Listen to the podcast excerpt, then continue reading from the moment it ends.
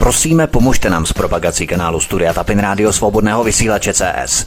Pokud se vám tento nebo jiné pořady na tomto kanále líbí, klikněte na vaší obrazovce na tlačítko s nápisem Sdílet a vyberte sociální síť, na kterou pořad sdílíte. Jde o pouhých pár desítek sekund vašeho času. Děkujeme. Příjemný, krásný, dobrý večer, dámy a pánové, milí posluchači od mikrofonu svobodného vysílače a nebo na kanále Odisí vás zdraví vítek. Já vás vítám při poslechu první epizody série, dvoudílné série Druhá světová válka, který jsem se rozhodl na výročí tohoto roku v rámci konce druhé světové války, respektive osvobození, natočit. Skutečný původ obou světových válek byl ze všech učebnic dějepisů vymazaný a nahrazený čirou mytologií. Oficiální historie se dnes opakuje v masové přípravě obyvatel západního světa na třetí světovou válku, která bude podle všeho probíhat asymetricky. Nepůjde o klasickou válku dvou stran na bojišti, jak jsme tomu byli zvyklí u dvou válek předchozích, i když ani tohle není v určité fázi vyloučeno. Půjde o asymetrickou hybridní válku na více frontách a v mnoha odvětvích energetika, tedy přírodní zdroje, voda, plyn nebo ropa a jejich enormní zdražování. Ekonomika, tedy finanční krize, zavírání továren, řízená inflace nebo stagflace, boj proti soukromému vlastnictví nemovitostí a pozemků, stále nedosažitelnější hypotéky, zdaňování nemovitostí, jejich ceny se vyhánějí do absurdních výšin – a nebo digitalizace, tedy fingované hekování, falešné hybridní útoky pod falešnou hrozbou a tak dále. Je zřejmé, že válečná mračna se stahují. Náznaky jsou všude kolem nás. V mnoha zemích se o válce mluví v médiích a naprosto otevřeně.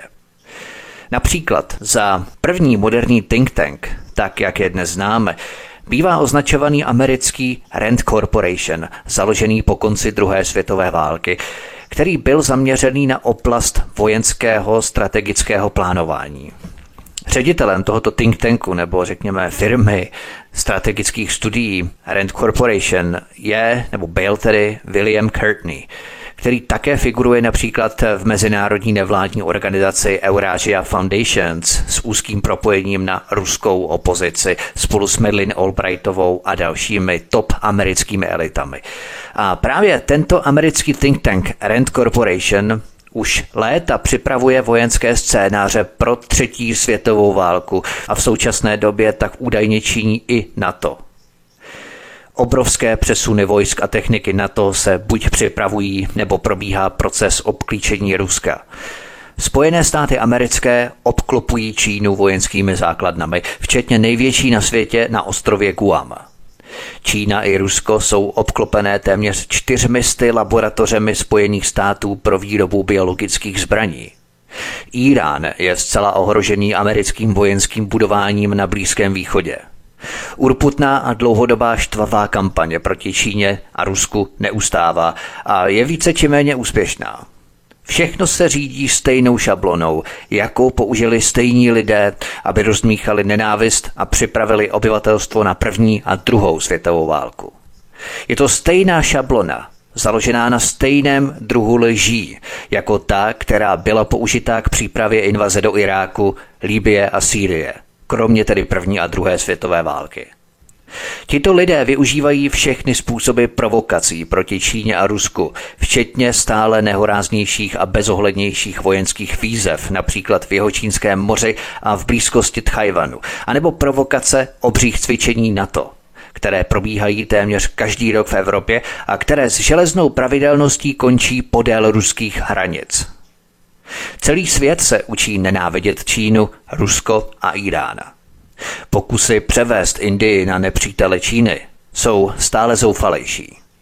Počátek třetí světové války bude spočívat v tom, že spojené síly Američanů, NATO a Izraele, který se považuje za světovou vojenskou velmoc, vyprovokují konflikt, jehož cílem bude konečné zničení Číny, Ruska a Iránu, tří zemí, které musí být zničené, aby byl naplněný sen o vybudování třetího chrámu v Jeruzalémě, zahájení našeho nového světového řádu, který proklamoval už George Bush starší v roce 1991 v jeho slavném projevu před americkým kongresem. Tam George Bush starší hovořil o New World Order. Každý si ten projev může najít. Je k dispozici dokonce na YouTube. Takový je plán.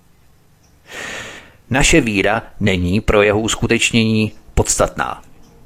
Od Američanů se nemůžeme na nic spoléhat, protože jsou příliš hloupí. Arrogantně a slepě ochotní fungovat jako soukromá armáda bankéřů a korporací, protože přísahali věrnost stejným osobám, které drží konečnou kontrolu nad CIA i Mossadem. Britské impérium tomuto účelu sloužilo po sto nebo více let, ale byla ochotně obětovaná, když bankéři přenesli svou vlajku do Spojených států. Světová válka zanechala Spojené státy fyzicky i finančně v troskách.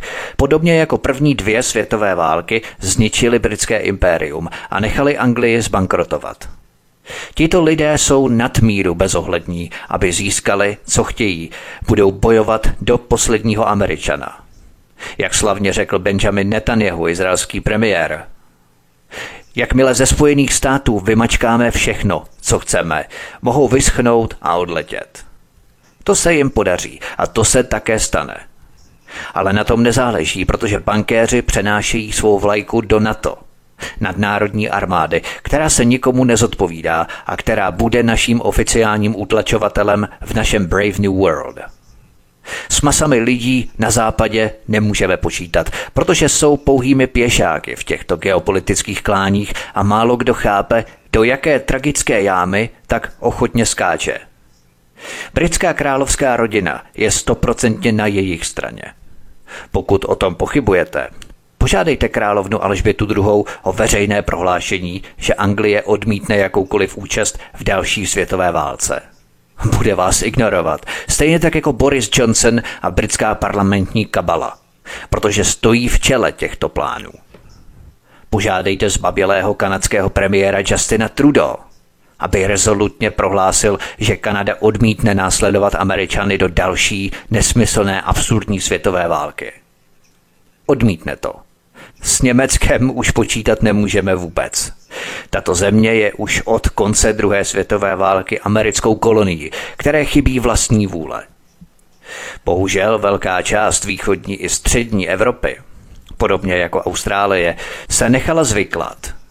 A naše skorumpované zločinecké vlády hloupě věří, že nás síla na to ochrání, zatímco ve skutečnosti budeme mezi prvními obětními beránky v této třetí válce. Itálie, Francie a Španělsko budou téměř jistě donucené k účasti. Zbytek Evropy je do značné míry irrelevantní. Japonsko, které je také od konce druhé světové války americkou kolonií bez vlastní vůle a navíc je hlavní vojensko-operativní základnou Spojených států, nebude mít jinou možnost, než se obětovat. Vezměme si jen Japonsko. Tady mají američané pozemní základny Jokota, a Iwakuni. Dále základny leteckých sil Cam Butler, Courtney, Foster, Hampson, Kuwait, Lester, McTurius, Schwab, Shields a Tsukerau. Dále základny námořních sil, přístav Yokosuka, Atsugi, Misawa, Saseboa a Okinawa. V Německu třeba je to naprosto podobné – Ovšem to můžu probrat třeba někde jindy. Japonsko jsem jenom uvedl pro naší představu, kolik američané mají základen různě po světě. Nelze se vyhnout závěru, že se historie skutečně opakuje a demonizuje další národ a záměrně vyvolává dostatečnou nenávist a hněv, aby ospravedlnila další světovou válku. Dokonce i potvrzení západní ideologové uznávají, že to, co jsem tu uvedl, je pravda. A jaký bude postoj naší české skorumpované zločinecké vlády, až bude konečně zažehnutý náboj pro válečné dělo? Zločinci z mafie budeme krást spolu, klidně rozpoutají válku s Ruskem. Konec konců galérka, která rozjela bourání sochy maršála Koněva anebo Ricinovou aféru. A případně tu blamáš a naprosto směšnou parodii ohledně Vrbětic – je toho excelentním příkladem. Jsou tito mafiánští zločinci schopní vysvětlit, proč považují třetí světovou válku za dobrý nápad? Neviděli jsme my jako Evropané už těch válek náhodou dost. Nezabila už americká vláda dost Američanů na to, aby si řadoví Američané uvědomili, že války jsou naprostý nesmysl. Musíme si ale uvědomit, jaký je zdroj těchto militaristických snah, protože víme, že jednotlivé státy jsou pouze rukou, která drží ten meč, ale někdo tu ruku přece ovládá. Nějaký centrální mechanismus, mozek a opět skuteční lidé se jmény. Ani média to nejsou. Média jsou pouhým nástrojem propagandy místních, respektive lokálních státních vlád. O tom jsem hovořil v mém trojdílném cyklu Média a propaganda předtím. Ve skutečnosti jde o velmi malou hrstku evropských bankéřů a průmyslníků, kteří chtějí třetí světovou válku, aby zničili ten starý řád dříve, než bude moci být nastolený nový. Když chcete na troskách předchozího systému vybudovat nový řád, musíte se především postarat o to, aby ten předchozí režim, předchozí řád byl rozmetaný na padrť, na kousky zničený a neživotaschopný pak teprve můžete začít budovat ten nový. Nejde o fyzické zničení, ale o systémovou demontáž. Pro každou takovou práci jsou vybraní lokální poručíci, kteří jsou zaúkolovaní provádět destruktivní politiku, která nevyhnutelně směřuje k pádu impéria, tedy k pádu systému.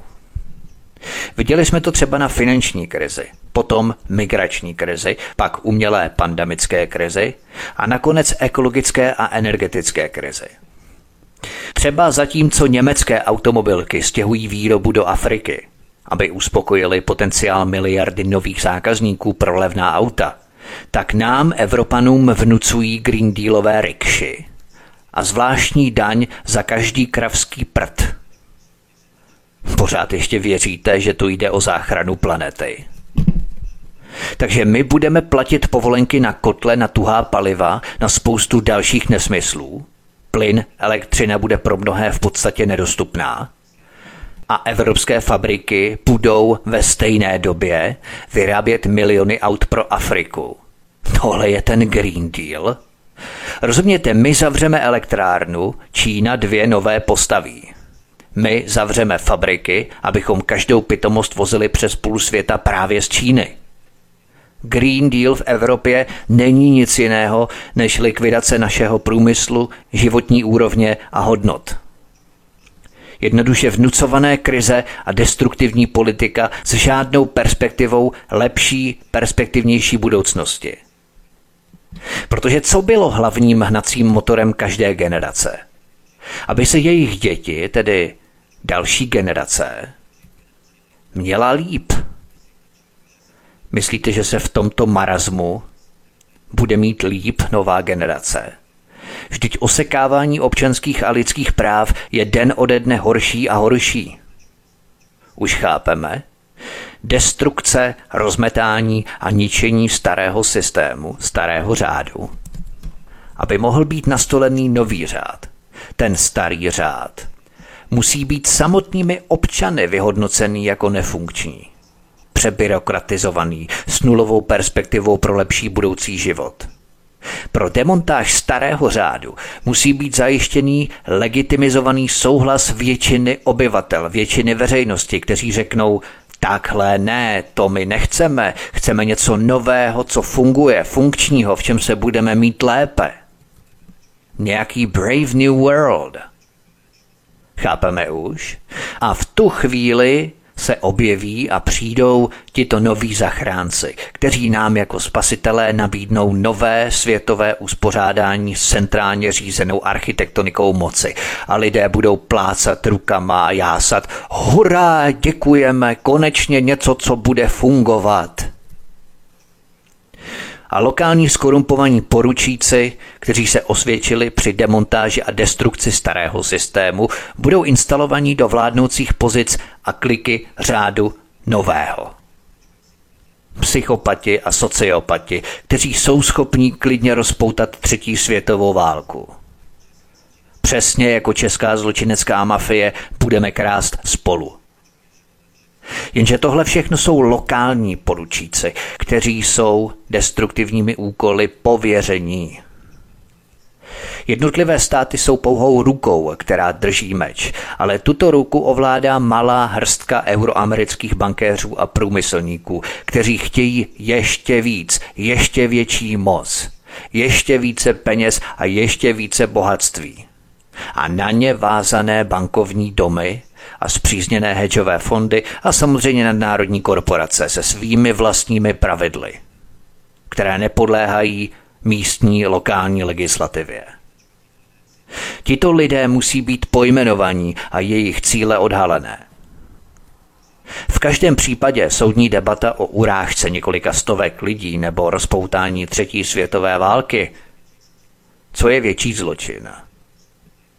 V tomto pořadu odhalím některé historické události, které jsou záměrně zamlčované hlavním proudem médií a oficiálními vládními úřady, které rozhodně nenajdeme v učebnicích školního dějepisu. Některé nepřímé, ale poměrně silné důkazy můžeme nacházet třeba ve zmínkách v zaprášených historických archivech. Pojďme na další kapitolu. Zakázaný projev Benjamina Friedmana. Židovská zodpovědnost za obě války. V této kapitole si odhalíme, jaké úzké skupiny stály za vyvoláním obou světových válek a z jakých důvodů. Jsou to tak otřesné skutečnosti, že když jsem to překládal, byl jsem naprosto zděšený. A musel jsem to vydýchávat opravdu několik dní. Totálně to totiž staví na hlavu všechny naše nabité školní znalosti, které v nás vytvořili architekti moci a udržují je v nás. To, co jsme dosud znali, byly pouhé divadelní kulisy moci. Následující minuty budou pro mnohé z vás tak šokující, že si musíme položit úplně tu nejtriviálnější a základní otázku. Chceme opravdu a upřímně znát nefalšované dějiny lidí, kteří vycházejí přímo z těchto kruhů? Chceme se upřímně a opravdově snažit pochopit zákulisní machinace, a nebo dáme přednost jakémusi resentimentu a emocím. Tohle je základ, který si musíme chtě nechtě položit. Pokud odpovíte kladně na druhou variantu, tedy na resentiment a emoce, potom mě raději vypněte, protože s touto odpovědí jste určitě nedospěli do bodu, kdy je na čase přehodnotit veškerý váš postoj a nabité školní znalosti z dějepisu anebo přefiltrovaných televizních dokumentů. Vy, kteří jste odpověděli kladně na první variantu, tedy chcete se upřímně, opravdově a poctivě snažit pochopit zákulisní dějiny a naprosto se oprostit od resentimentu a emocí, máte otevřené dveře povýšit své vědomí na souvislosti, které jsou většině světa dodnes utajené. Vy mě rozhodně nevypínejte a doufám, že je takových z vás většina a poslouchejte dál. Prozradím vám ještě malé tajemství.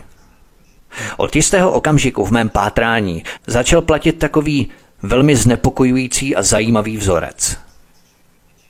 Kdy čím výše se dostávám v patrech zkoumání mocenské světové geopolitiky, tím více židů potkávám na vlivných pozicích – Delší dobu jsem se tomu chtěl a snažil vyhýbat, protože jednak jsem tohle téma považoval za ožehavé, ošemetné a jednak jsem různé žvásty o židovských spiknutích považoval za jednu velkou dezinfokonspiraci. Ale při tvrdém zdrojování jmén, protože všechno za vším najdete skutečné lidi se jmény, takže při tvrdém zdrojování jmen začínám zjišťovat, že skutečně těch napojení na sionistické hnutí a na Izrael začíná být tolik, že to prostě není možné přehlížet a přecházet.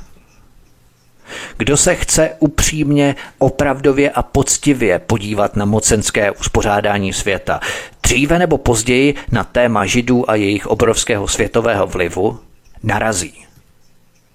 A tím se ocitne před těžkým, velmi těžkým rozhodnutím – má tyto vazby a otázky ignorovat a tvářit se, že to neexistuje jen proto, aby se stal konformním s režimem, byť na oko předstírajícím, že odhaluje některé skutečnosti. A nebo přece jen kousnout do toho kyselého jablka a i když riskuje nařčení z antisemitismu, tuto tématiku začít řešit upřímně a opravdově. Já jsem si vybral druhou variantu, protože jsem přesvědčený o tom, že žádná tabu v historii i současnosti existovat nesmí, protože jedině to člověka posune opět o několik pater výš. Jakýsi úvod jsem načrtl v izraelském jaderném programu, což byla má dvoudílná série, ovšem tehdy jsem ještě netušil to, co vím teď. A ty skutečnosti jsou naprosto otřesné. Posloucháte první epizodu z dvoudílného cyklu Druhá světová válka od mikrofonu svobodného vysílače Studia Tapin Radio nebo na kanále Odisí vás zdraví vítek. Zanechte mě prosím komentáře, pokud nějaké máte nebo pokud chcete něco doplnit, budu velmi rád. A my si mezi tím zahrajeme písničku a potom budeme pokračovat dál v našem povídání. Hezký večer a pohodový poslech. Od mikrofonu svobodného vysílače Studia Tapin Radio nebo na kanále Odisí vás zdraví vítek. Posloucháte první epizodu z dvoudílného cyklu dvoudílné série Druhá světová válka. Projev, který jsem přeložil, pochází od Benjamina Friedmana. Benjamin Harrison Friedman se narodil v roce 1890 a stal se úspěšným newyorským podnikatelem, svého času hlavním vlastníkem Woodbury Soap Company. Benjamin Friedman je židovského původu, ale byl také vysoce postaveným úředníkem americké vlády a byl přítomný mnoha historickým událostem, které popisuje – byl třeba spojkou Henryho Morgentaua staršího v kampani v roce 1912, kdy byl zvolený prezident Woodrow Wilson. Pro pořádek Henry Morgenthau mladší, ministr financí americký, propagoval s Franklinem Rooseveltem v roce 1933 slavnou loupež zlata všem Američanům. Hovořil jsem o tom v kapitole Humanita na rozcestí v mém pořadu. Benjamin Friedman byl velmi zasvěcený do nejvyšších pater židovských machinací a jeho popisy událostí skutečně mají punc pravdivosti. Benjamin Friedman se v politice začal angažovat už v raném věku a dobře se znal s mnoha významnými lidmi, jako byli Bernard Baruch, Samuel Untermeyer, Woodrow Wilson, Franklin Roosevelt, Joseph Kennedy a jeho syn John Kennedy. Dobře se také znal se všemi americkými prezidenty od Woodrowa Wilsona až po prezidenta Richarda Nixona a pro své články osobně vedl dlouhé rozhovory se sedmi americkými prezidenty. S organizovaným židovstvem se Ben Friedman rozešel na konci druhé světové války v roce 1945. Ačkoliv byl Benjamin Friedman vychovaný jako žid, Znechutilo se mu šikanózní jednání židů a judaismus a stal se horlivým křesťanem.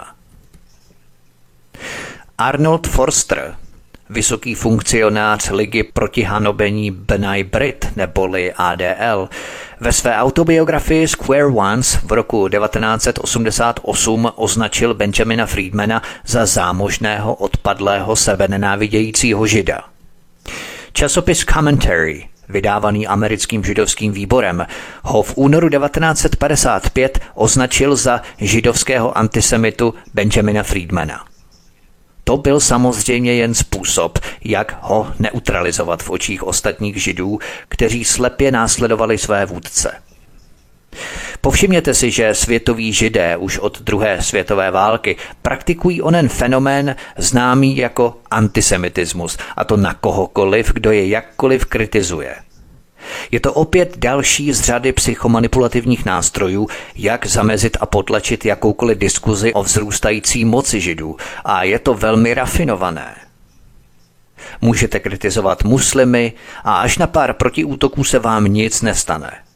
Můžete stejně tak dobře kritizovat třeba hinduisty, buddhisty, dokonce i křesťany. Nic se vám nestane. Zkuste ale kritizovat židy. A okamžitě dostanete nálepku antisemita. Strach, obava vůbec cokoliv kolem židů a jakékoliv kritiky otvírat. Už chápeme? Potřebují zaškrtit jakoukoliv informaci už při narození. Nesmí dopustit, aby se mocenské ambice židů staly běžnou součástí veřejných debat. A proto udržují tento zákeřný a uměle udržovaný prvek antisemitismu v západní společnosti. Můžete kritizovat genocidu Arménů v Turecku a nic se vám nestane. Ale kritický pohled na židovský holokaust je v západní společnosti tabu. A jsme zase u těch tabu. Proč se jedna genocida může vnímat kriticky a druhá ne? Tím rozhodně nechci naznačit, že se ani jedna genocida nestala. Němci sice byli zahnaní do kouta mezinárodním židovským hnutím, jak se z unikátního Friedmanova projevu za chvíli dozvíme, ale stali se z nich bestie, rozjeli rasové programy, terorizovali okolní národy. Jen v samotném Československu nacisté vyvraždili 365 tisíc Čechoslováků a vykoupali půl Evropy v krvi. Teď jim někteří čeští politici lezou do rekta Němcům. Všechno zapomenuto. I když pokud se jedná o Rusko, tak tam naopak nic zapomenuto není. Opět dvojí metr. To je pravda. Němci vždy ponesou tento svůj kříž, co provedli evropskému kontinentu. Hovořil jsem o tom velmi podrobně v mé trojdílné sérii Utajení démoni nacismu. Nemůže to ospravedlnit ani ta skutečnost, že byli Němci vyprovokovaní světovým židovstvem, o čemž bude hovořit Ben Friedman, ale vedle Friedmanových tvrzení uvedu i své vlastní důkazy a pátrání o této skutečnosti v další kapitole po jeho projevu. Jak jsem už řekl, Benjamin Friedman byl od roku 1912 svědkem procesů, které probíhaly v zákulisí. Byl členem Národního demokratického výboru v kampani v roce 1912, která zvolila prezidenta Woodrowa Wilsona do jeho prvního funkčního období. Benjamina Friedmana přivedl na svět v roce 1890 doktor Simon Baruch, otec jednoho ze zakladatelů amerického židovského výboru Bernarda Barucha. Bernard Baruch byl dobrým přítelem Friedmanovy rodiny a velmi často s ním konzultoval tuto situaci. Nejméně 2,5 milionu dolarů vynaložil Benjamin Friedman na osvětu toho, co sám nazýval talmudskou tyranii, jejíž paštou podle něj byly a jsou Spojené státy americké. Ben Friedman zemřel v dubnu roku 1984. Neprovedl jsem vyčerpávající výzkum všech bodů, o kterých se v tomto historickém projevu hovoří, protože mě na to nestačí moje limitované časové i lidské kapacity. Ovšem, eh, aspoň z toho mála, co jsem udělal, vyplývá, že všechna tvrzení Benjamina Friedmana jsou nezávisle ověřitelná. Zdá se, že celý svět by měl znovu upravit své vnímání Izraele a Židů, včetně nejen role, kterou se hráli ve dvou světových válkách, ale také všudy přítomnosti židovské lobby v současnosti.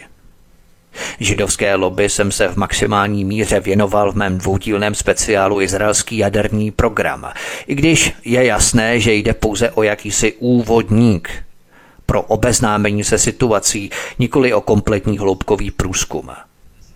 Já se ale nezaměřuji na jedno téma speciálně, protože by portfolio mých pořadů potom bylo příliš jednotvárné, jaksi monotématické a také si myslím, že není třeba znát podrobnosti nějaké epizody až do, řekněme, mikroskopických atomů a molekul, ale spíš ty zásadní skutečnosti, které tu historickou epizodu definují.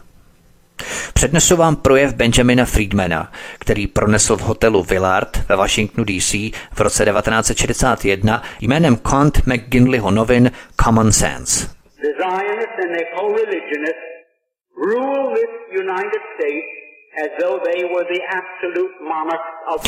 Zde ve Spojených státech mají sionisté a jejich souvěrci naprostou kontrolu nad naší vládou. Z mnoha důvodů, příliš mnoha a příliš složitý na to, abychom je zde nyní rozebírali, vládnou sionisté a jejich souvěrci spojeným státům, jako by byli absolutními monarchy této země. Nyní si možná řeknete, že je to velmi obecné tvrzení, ale dovolte mi, abych vám ukázal, co se stalo, zatímco jsme všichni spali. Co se stalo? V létě 1914 vypukla první světová válka. Je tu jen málo lidí v mém věku, kteří si to pamatují. Tuto válku vedly na jedné straně Velká Británie, Francie a Rusko, na druhé straně Německo, Rakousko-Uhersko a Turecko. Během dvou let Německo tuto válku vyhrálo, nejen nominálně, ale i skutečně. Not alone won it nominally, but won it. Německé ponorky, které byly pro svět překvapením, smetly všechny konvoje z Atlantického oceánu. Velká Británie tam stála bez munice pro své vojáky, se zásobami potravin na jeden týden a potom už jen s hladem. V té době se zbouřila francouzská armáda při obraně Verdunu na Somně ztratila 600 tisíc výkvětů francouzské mládeže. Ruská armáda přebíhala, sbírali své hračky a odcházeli domů. Nechtěli si už hrát na válku, neměli rádi cara. Italská armáda se zhroutila. Na německém území nepadl ani jeden výstřel, ani jeden nepřátelský voják nepřekročil hranice Německa a přesto Německo nabízelo Anglii mírové podmínky. Nabídlo Anglii vyjednaný mír na základě toho, čemu právníci říkají status quo ante. To znamená, odvolejme válku a ponechme vše tak, jak to bylo před začátkem války.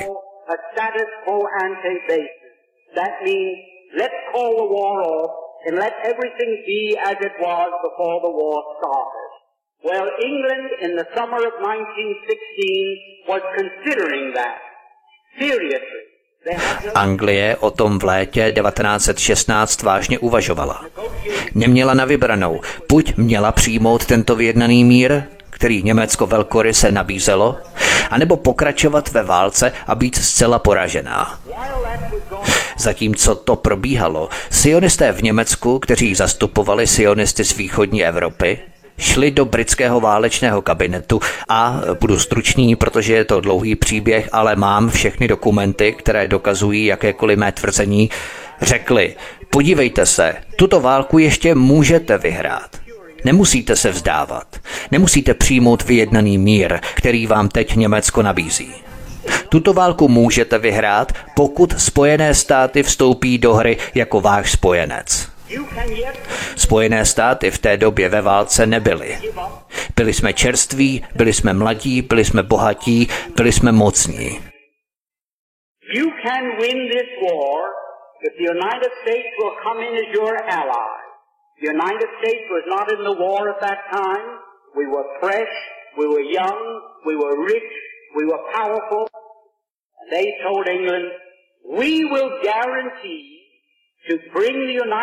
a to řekli Anglii. Zaručíme vám, že Spojené státy vstoupí do války jako váš spojenec a budou s vámi bojovat na vaší straně, pokud nám po vítězství ve válce slíbíte Palestinu.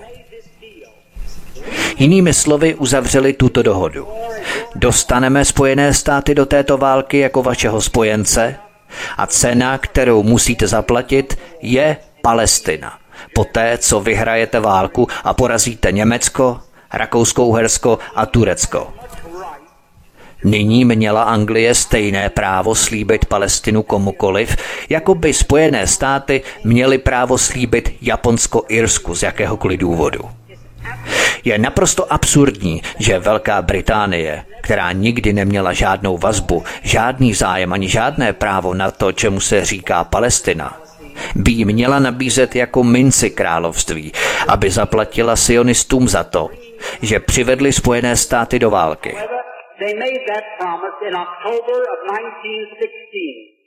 Nicméně tento slib učinili, a to v říjnu 1916.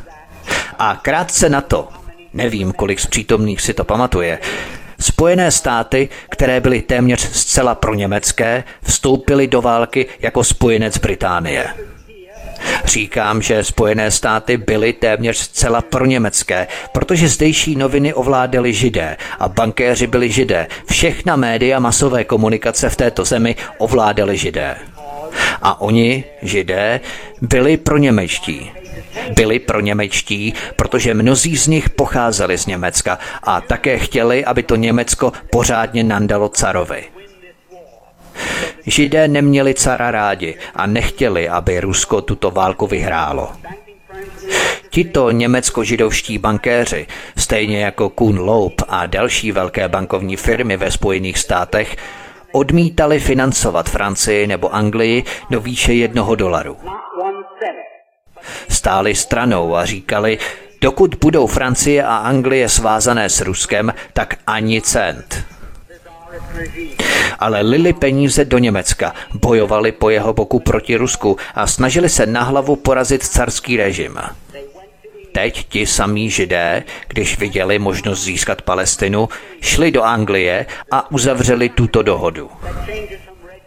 V té době se všechno změnilo, jako když se na semaforu změní červená na zelenou. Tam, kde předtím byly noviny ve skrze pro německé, kde lidem vyprávěli o potížích, které Německo mělo v boji s Velkou Británií z obchodního hlediska a jiných ohledech, najednou Němci nebyli dobří. Byli to padouši, byli to hůnové, stříleli zdravotní sestry Červeného kříže, uřezávali dětem ruce. Nebyli dobří. Krátce na to vyhlásil pan Wilson Německu válku. Sionisté v Londýně poslali do Spojených států telegramy soudci Brandaisovi. Jděte pracovat na prezidentu Wilsonovi. Dostáváme od Anglie, co chceme. Teď jděte pracovat na prezidentu Wilsonovi a dostaňte Spojené státy do války.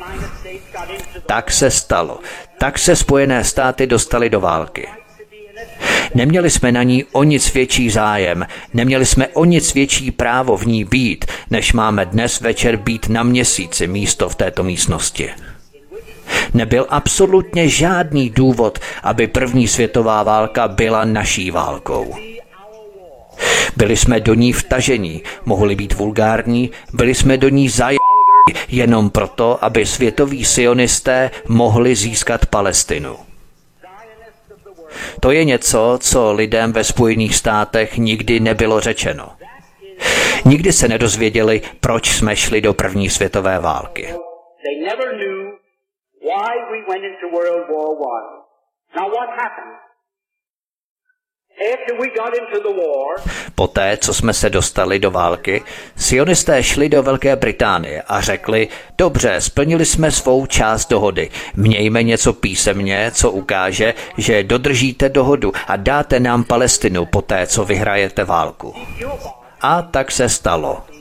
Nevěděli, jestli válka potrvá ještě rok nebo dalších deset let.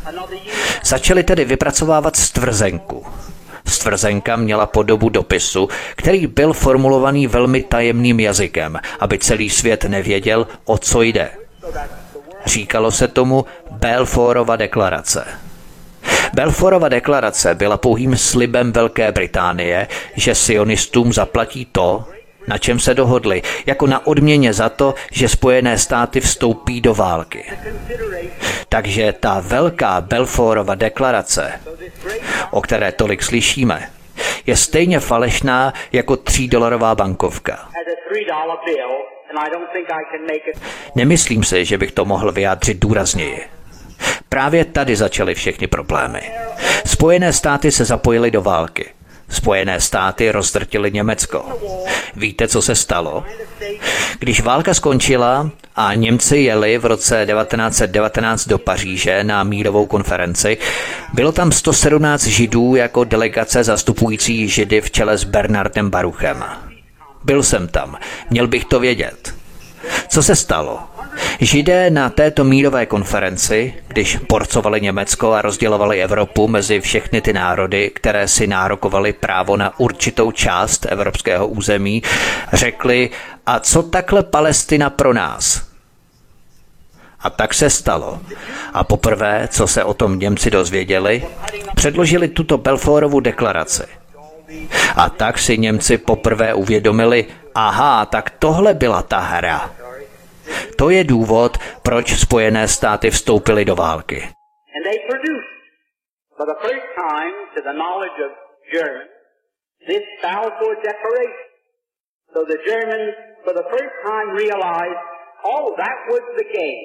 Němci si poprvé uvědomili, že byli poraženi, že trpěli strašnými reparacemi, které na ně byly uvalené, protože sionisté chtěli Palestinu a byli odhodlaní ji získat za každou cenu.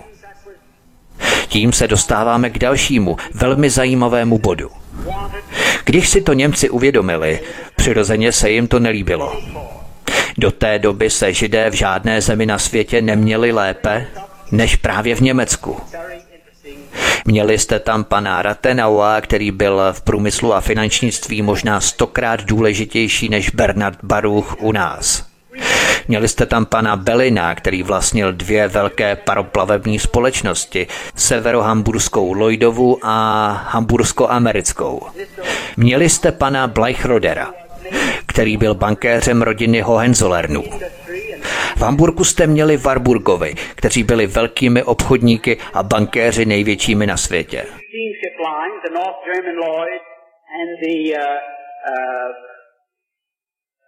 Hamburg American line, thank you. You had uh, Mr. Who was the banker for the Hohenzollern family. You had the Warburgs in Hamburg, who were the big merchant bankers, the biggest in the world. Židům se v Německu dařilo velmi dobře. O tom není pochyb. Němci to cítili. No, to byl pěkný výprodej. Byl to výprodej, který by se dalo přirovnat k této hypotetické situaci. Předpokládejme, že by Spojené státy byly ve válce se Sovětským svazem a my bychom vyhrávali. Řekli bychom Sovětskému svazu, dobře, skončíme, nabízíme vám mírové podmínky. Zapomeňme na celou věc. A najednou do té války vstoupila rudá Čína jako spojenec Sovětského svazu. A její vhození do války nám přineslo porážku. Drtivou porážku s reparacemi, jaké lidská představivost nedokáže obsáhnout. A představte si, že bychom po této porážce zjistili, že to byli Číňané v této zemi, naši čínští občané, o kterých jsme si celou dobu mysleli, že jsou loajálními občany, kteří s námi spolupracují, kdo nás zaprodal Sovětskému svazu a že právě jejich prostřednictvím byla rudá Čína zatažená do války proti nám. Jak bychom se tedy my ve Spojených státech cítili proti Číňanům? Myslím, že by se nikdo z nich neodvážil ukázat svou tvář na žádné ulici. Nebylo by dost příhodných sloupů veřejného osvětlení, které by se o ně postarali. Představte si, jak bychom se cítili my. No, přesně tak se cítili Němci vůči těm židům. Byli na ně tak hodní. Od roku 1905, kdy se v Rusku nezdařila první komunistická revoluce a židé se museli z Ruska vydrápat, šli všichni židé do Německa. A Německo jim poskytlo útočiště. A chovali se k ním velmi hezky. A tady prodali Německo do záhuby, aniž by k tomu měli jiný důvod než ten, že chtěli Palestinu jako takzvanou židovskou pospolitost. Nyní Nahun Sokolov a všichni velcí vůdci a velká jména, o kterých dnes čtete v souvislosti se sionismem, v letech 1919, 1920, 1921, 1922 a 1923 psali ve všech svých novinách a tisk byl plný jejich prohlášení, že nálady proti židům v Německu jsou způsobené tím, že si uvědomili, že tato velká porážka byla způsobená židovskou přímluvou při zapojení Spojených států do války. Sami židé to přiznávali. Nebylo to tím, že by Němci v roce 1919 zjistili, že sklenice židovské krve chutná lépe než Coca-Cola nebo Münchnerovo pivo. Nebylo v tom žádné náboženské cítění. Neexistoval žádný sentiment proti těmto lidem pouze z důvodu jejich náboženského přesvědčení. Všechno bylo politické, bylo to ekonomické, bylo to všechno jen nenáboženské. Nikoho v Německu nezajímalo, jestli žid přijde domů, stáhne rolety a řekne Šelma Izrael anebo odčenáš. V Německu to nikoho nezajímalo o nic víc než ve Spojených státech. Tento pocit, který se později v Německu vyvinul, byl způsobený jednou věcí. Němci považovali Židy za zodpovědné za svou drtivou porážku. A první světová válka byla proti Německu rozpoutaná bez důvodu, za který by Německo neslo odpovědnost. Nebyli ničím viní. Pouze za to, že byli úspěšní. Vybudovali velké námořnictvo, vybudovali světový obchod. Musíte si uvědomit, že Německo se v době francouzské revoluce skládalo z 300 malých městských států, knížectví, vévodství a tak dále. 300 samostatných malých politických celků. A mezi tím, mezi dobou Napoleona a Bismarcka, byly sloučené do jedného státu. A během 50 let se z nich stala jedna ze světových velmocí. Jejich námořnictvo soupeřilo s námořnictvem Velké Británie a obchodovali po celém světě. Dokázali kohokoliv porazit a uměli vyrábět lepší výrobky. Co se v důsledku toho stalo? Došlo ke spiknutí mezi Anglií, Francií a Ruskem s cílem zničit Německo. Na světě není jediný historik, který by našel pádný důvod, proč se tyto tři země rozhodly Německo politicky vymazat z mapy.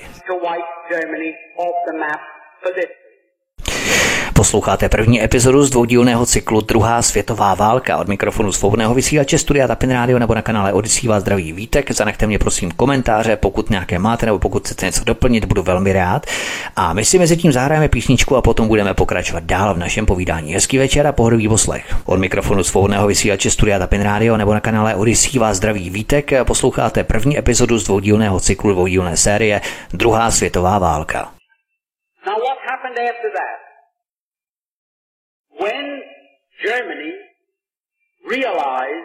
Když si Německo uvědomilo, že za jeho porážku mohou židé, přirozeně se mu to nelíbilo. Žádnému židovi však nebyl skřivený ani vlásek na hlavě. Ani jediný vlás.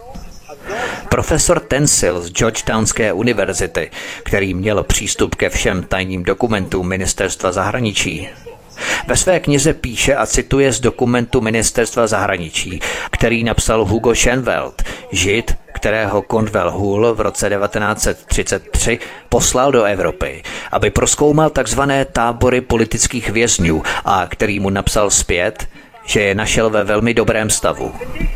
Byli ve vynikajícím stavu a se všemi se zacházelo dobře byly plné komunistů. No, hodně z nich byli židé, protože židé s chodou okolností tvořili asi 98% komunistů v tehdejší Evropě. Byli tam i nějací kněží, ministři, odboroví předáci, zednáři a další, kteří měli mezinárodní vazby.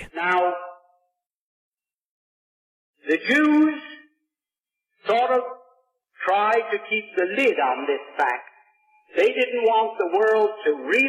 Židé se snažili tuto skutečnost zamlčet. Nechtěli, aby svět skutečně pochopil, že zaprodali Německo a že to Němcům vadilo.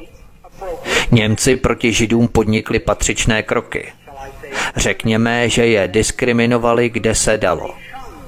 Vyhýbali se jim. Stejně jako my bychom se vyhýbali Číňanům, Černochům, katolíkům nebo komukoliv v této zemi, kdo nás zaprodal nepříteli a způsobil naší porážku. Po nějaké době svolali židé celého světa schůzku do Amsterdamu. Tohoto setkání se v červenci 1933 zúčastnili židé ze všech zemí světa a řekli Německu, vyhoďte Hitlera a každého žida vraťte na jeho původní místo, ať už byl komunista nebo ať byl jakýkoliv. Takhle s námi nemůžete zacházet. My, židé celého světa, vám podáváme ultimátum. A tak se stalo.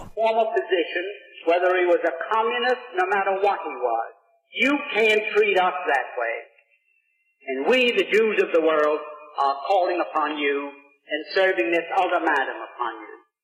Well, the Germans told them, you can imagine. So what did they do? They broke up. Dovedete si asi představit, co jim Němci řekli.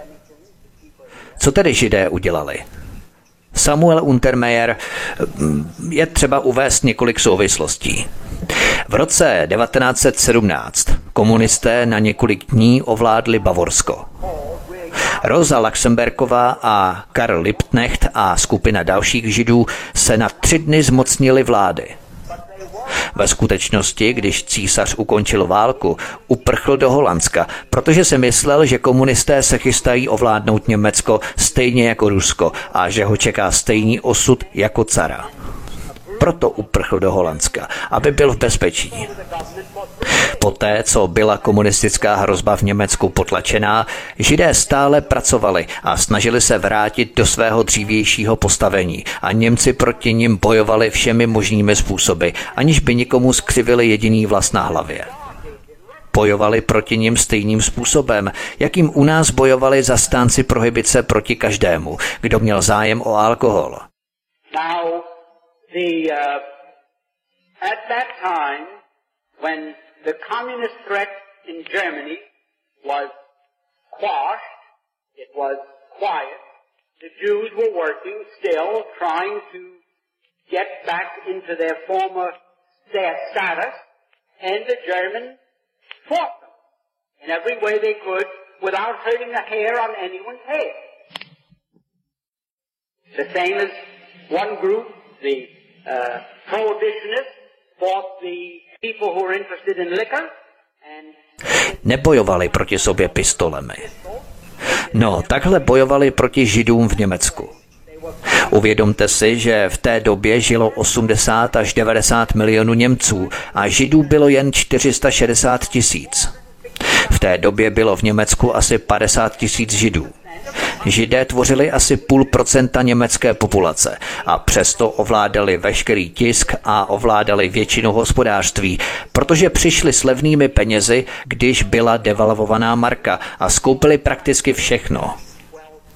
Když se Německo v roce 1933 odmítlo vzdát na světové konferenci židů v Amsterdamu, konference se rozpadla a Samuel Untermeier, který byl vedoucím americké delegace a předsedou celé konference, přijel do Spojených států a z parníků odešel do studia Columbia Broadcasting Systems, CBC, a učinil rozhlasové vysílání po celých Spojených státech, ve kterém v podstatě řekl – Židé světa nyní vyhlašují Německu svatou válku.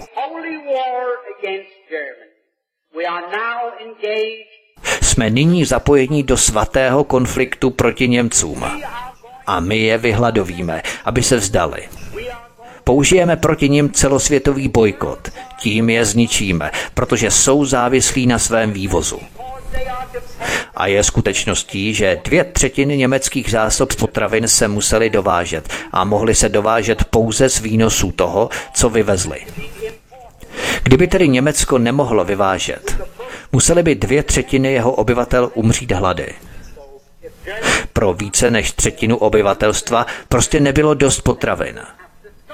Nyní v tomto prohlášení, které zde mám a které bylo otištěné v New York Times 7. srpna 1933, Pan Samuel Untermeyer odvážně prohlásil, že tento hospodářský bojkot je naším prostředkem sebeobrany. Prezident Roosevelt prosazoval jeho použití v rámci Národní zprávy pro obnovu, na kterou si někteří z vás možná vzpomenou, kdy měl být bojkotovaný každý, kdo nedodržuje pravidla stanovená New Deal, která byla tehdejším nejvyšším soudem prohlášená za protiústavní.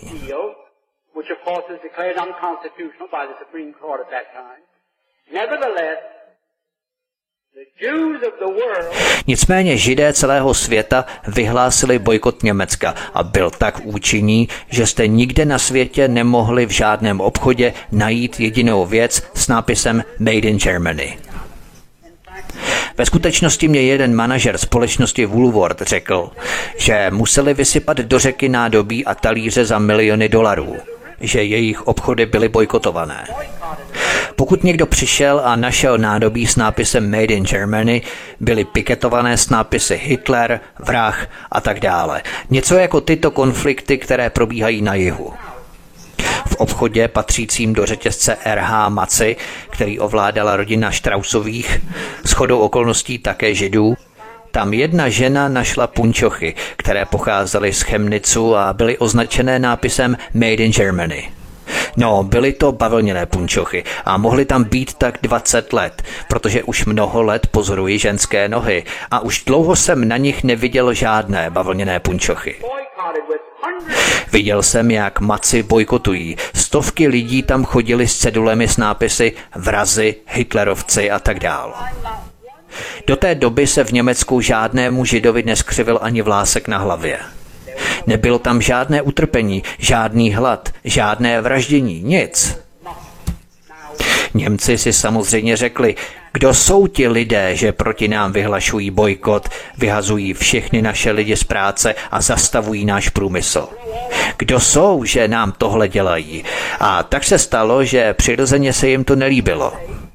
Jistě, že malovali hákové kříže na obchody, které vlastnili židé. Proč by měl Němec chodit a dávat své peníze majiteli obchodu, který se podílel na bojkotu, který chtěl Německo vyhladovět, aby se podřídilo židům celého světa, kteří mu budou diktovat, kdo má být jejich premiérem nebo kancléřem. No bylo to směšné.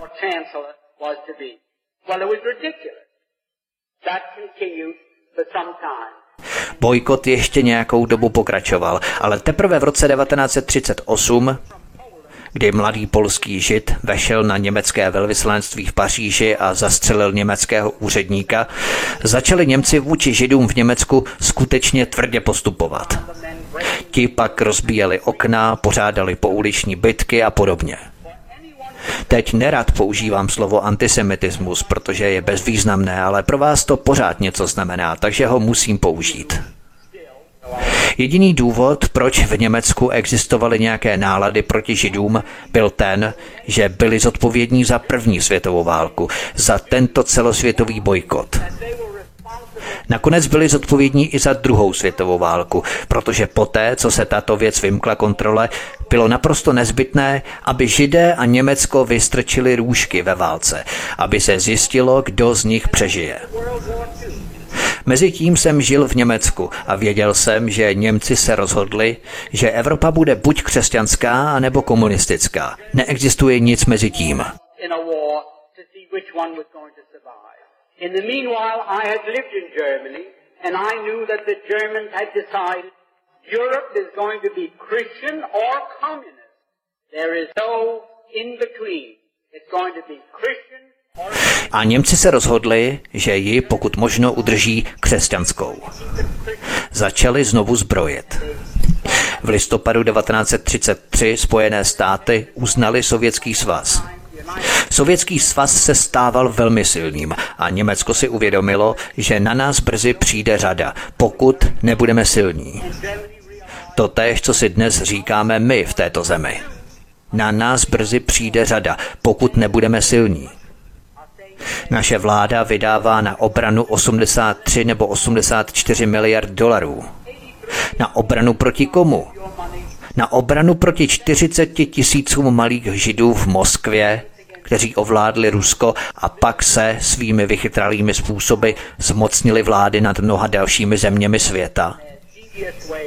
To, že se tato země nyní ocitá na pokraji třetí světové války, ze které nemůžeme výjít jako vítěz, je něco, co ohromuje mou představivost.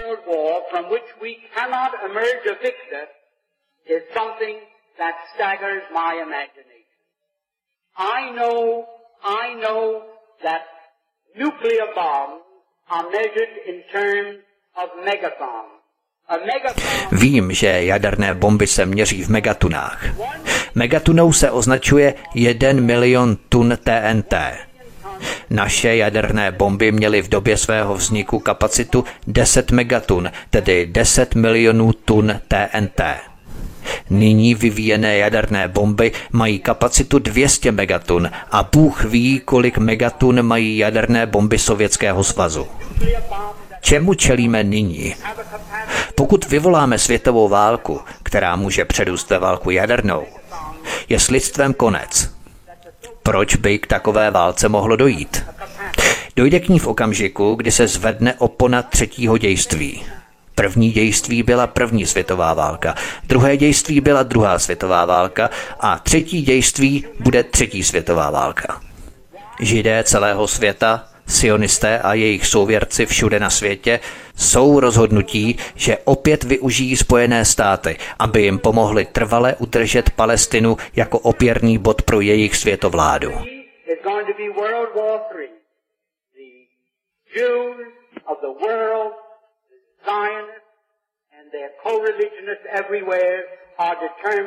That they are going to again use the United States to help them permanently retain Palestine as their foothold for their world government. That is just as true as I'm standing here. To platí stejně, jako když tu stojím.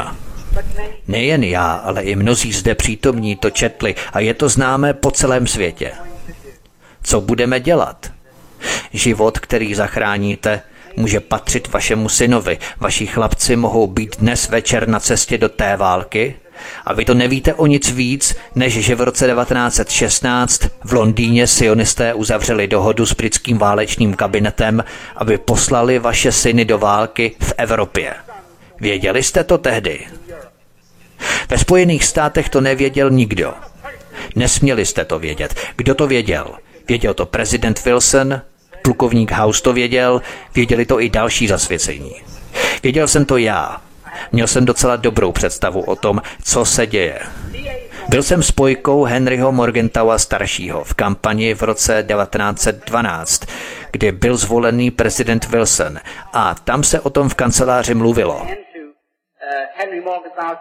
Byl jsem důvěrníkem Henryho Morgentaua staršího, který byl předsedou finančního výboru a byl jsem spojkou mezi ním a Rolem Wellsem, pokladníkem. Takže jsem seděl na těchto schůzkách s prezidentem Wilsonem v čele stolu a se všemi ostatními a slyšel jsem, jak prezidentu Wilsonovi vtloukají do hlavy odstupňovanou daň z příjmu a to, co se stalo federálním rezervním systémem. A slyšel jsem, jak ho indoktrinují sionistickým hnutím. Soudce Brandeis a prezident Wilson si byli blízcí jako dva prsty na této ruce. Prezident Woodrow Wilson byl stejně nekompetentní, pokud jde o určení toho, co se děje, jako novorozeně. Tak nás dostali do první světové války, zatímco jsme všichni spali. Poslali tam naše chlapce, aby se nechali zmasakrovat. Kvůli čemu? Aby židé mohli mít Palestinu jako své společenství? Zblbli vás tak moc, že nevíte, jestli jdete nebo chodíte. Nyní každý soudce, když obžalovává porotu, říká, pánové, kterýkoliv svědek, o němž zjistíte, že řekl jedinou lež, můžete jeho svědectví ignorovat. To je pravda. Nevím, ze kterého státu pocházíte, ale ve státě New York takto soudce oslovuje porotu. Pokud tento svědek řekl jedinou lež, neberte jeho výpověď v úvahu. Jaká jsou fakta o židech? Pro vás je nazývám židy, protože se jim tak říká. Já sám je židy nenazývám, nazývám je takzvanými židy, protože vím, co jsou zač. Východoevropští židé kteří tvoří 92% světové populace těch lidí, kteří se nazývají židy, byli původně chazaři. Byl to bojovný kmen, který žil hluboko v srdci Ázie. Byli tak bojovní, že je dokonce Aziaté vyhnali z Ázie do východní Evropy.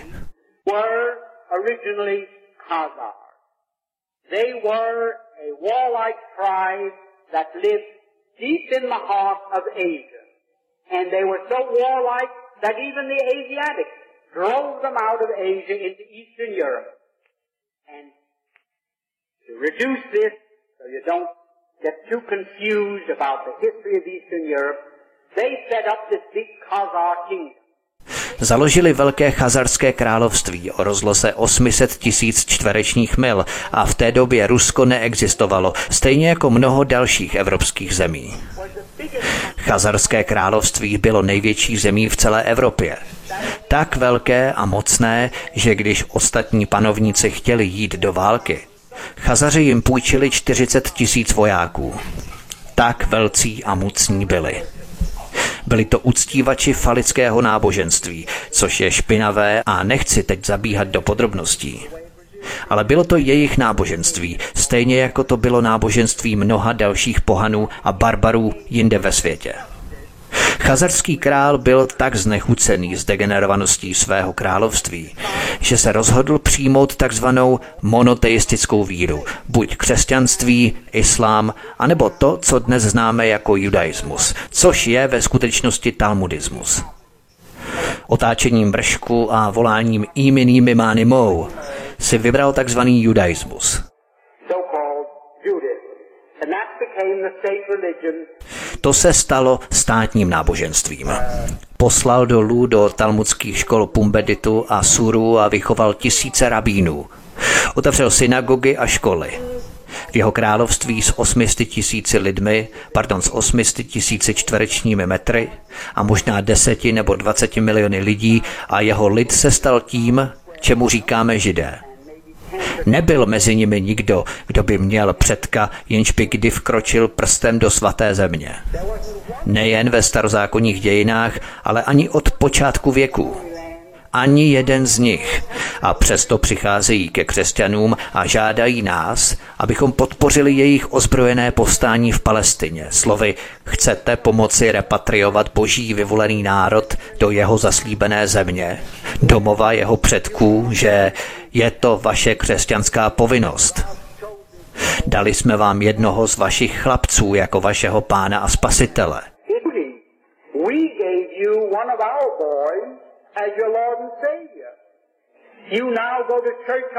Teď chodíte v neděli do kostela, klečíte a klaníte se židovi.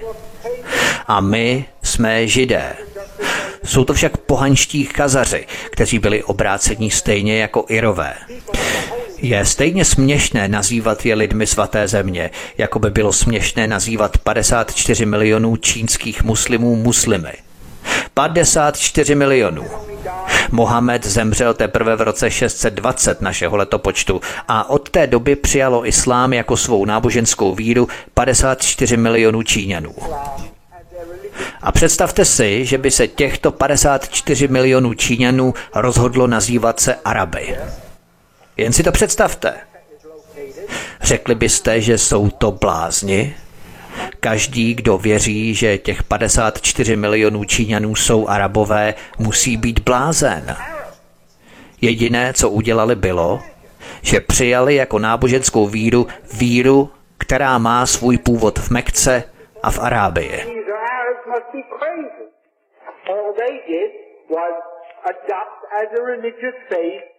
a belief that had its origin in Mecca, in Arabia.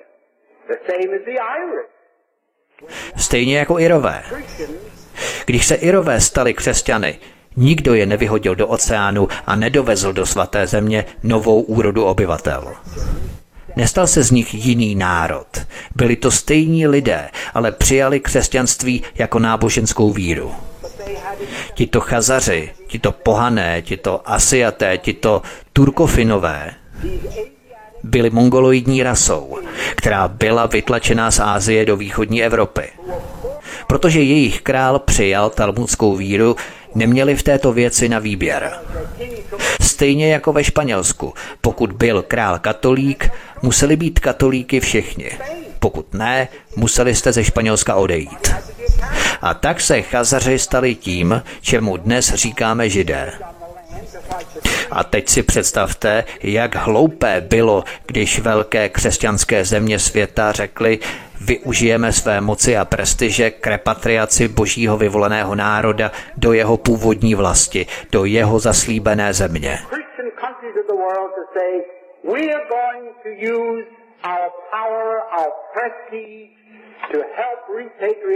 God's chosen people to their ancestral homeland their promised land. A tak se stalo. Mohla by existovat větší lež než tato.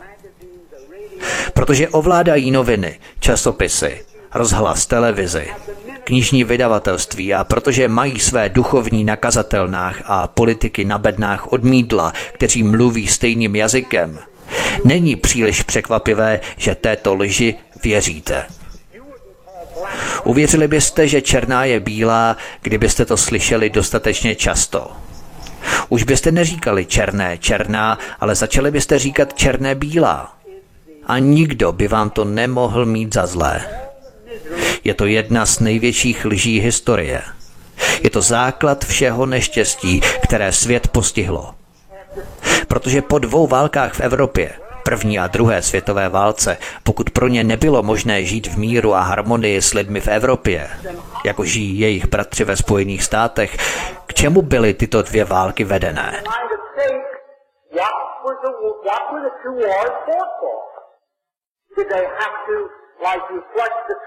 Museli, jako když spláchnete záchod, protože se nemohli dohodnout, museli říct, dobře, vrátíme se do své vlasti a vy, křesťané, nám můžete pomoci. Zatím nechápu, jak mohli být křesťané v Evropě tak hloupí, protože každý teolog, každý učitel dějepisu věděl věci, které vám říkám. Ale oni je samozřejmě podplatili, umlčeli penězi, zacpali jim ústa penězi a teď je mi jedno, jestli to všechno víte nebo ne. Je mi úplně jedno, jestli všechny tyhle skutečnosti znáte nebo ne. Ale pro mě to rozdíl je. Mám v rodině kluky, kteří budou muset být v příští válce. A já nechci, aby šli bojovat a umírali. Jako umírali v Koreji, jako umírali v Japonsku, jako umírali po celém světě. A za co? Aby pomohli podvodníkům udržet si to, co ukradli nevinným lidem, kteří tu půdu, ty farmy, ty domy v míru vlastnili stovky a možná tisíce let.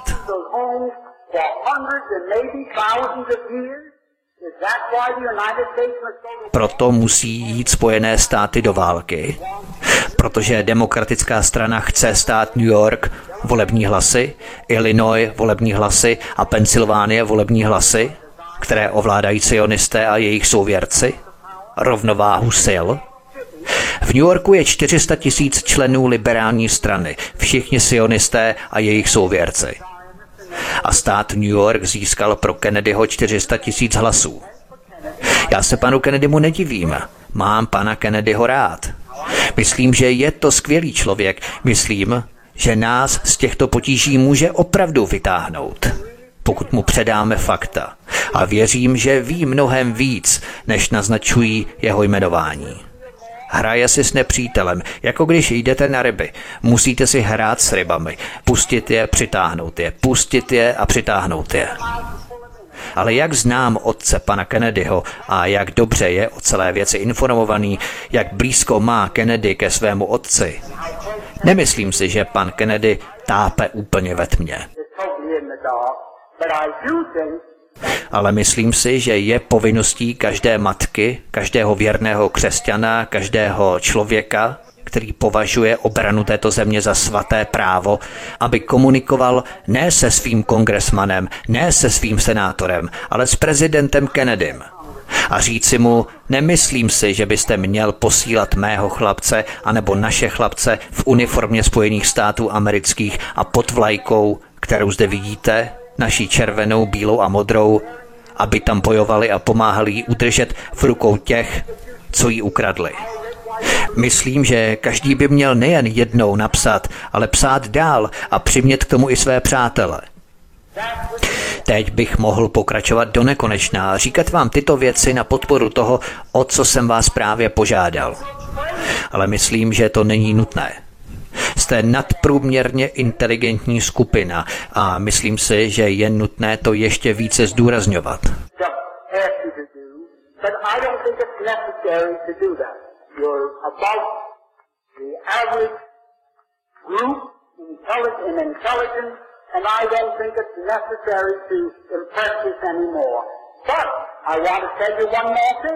Ale chci vám říct ještě jednu věc. Mluvíte o židech. Proč zrovna o židech? O křesťanství. Proč jsme dostali křesťanství od židů a židé nám dali Ježíše a židé nám dali naše náboženství? To je pravda. Víte, co dělají židé v den smíření, který je pro ně podle vás tak posvátný? Byl jsem jedním z nich. To není z doslechu. Nejsem tady proto, abych se choval jako vstekloun. Jsem tu proto, abych vám sdělil fakta. Když v den smíření vejdete do synagogy, Úplně první modlitba, kterou odříkáte, je, že se postavíte a je to jediná modlitba, při které se stojí a třikrát zopakujete krátkou modlitbu, kol nidre. V této modlitbě uzavíráte s všemohoucím Bohem dohodu, že jakákoliv přísaha, slib nebo zástava, kterou můžete během následujících 12 měsíců učinit, jakákoliv přísaha, slib nebo zástava, kterou můžete během následujících 12 měsíců složit, je neplatná. Přísaha nebude přísahou, slib nebude slibem, zástava nebude zástavou. Slib nebude slibem, nebudou mít žádnou platnost, žádný účinek a tak dále a tak dále. A dále Talmud učí, že kdykoliv složíte přísahu, slib nebo zástavu, Máte si vzpomenout na modlitbu Kolnidre, kterou jste odříkali v den smíření a jste osvobození od jejího plnění. Jak moc můžete spoléhat na svou věrnost? Na jejich loajalitu se můžete spolehnout stejně, jako se na ní v roce 1916 spoléhali Němci. A nás čeká stejný osud, jaký postihl Německo. A to ze stejného důvodu. Posloucháte první epizodu z dvoudílného cyklu Druhá světová válka od mikrofonu svobodného vysílače Studia Tapin Radio nebo na kanále Odisí vás zdraví Vítek. Zanechte mě prosím komentáře, pokud nějaké máte nebo pokud chcete něco doplnit, budu velmi rád. A my si mezi tím zahrajeme písničku a potom budeme pokračovat dál v našem povídání. Hezký večer a pohodový poslech. Od mikrofonu svobodného vysílače Studia Tapin Radio nebo na kanále Odisí vás zdraví Vítek. Posloucháte první epizodu z dvoudílného cyklu dvoudílné série Druhá světová válka. Ben Friedman, který se narodil jako východoevropský žid a velmi se podílel na sledování a účasti na židovských machinacích proti svobodě a tradičním americkým hodnotám, byl zděšený tím, když viděl, co všechno jeho židovští soukmenovci páchali na Spojených státech.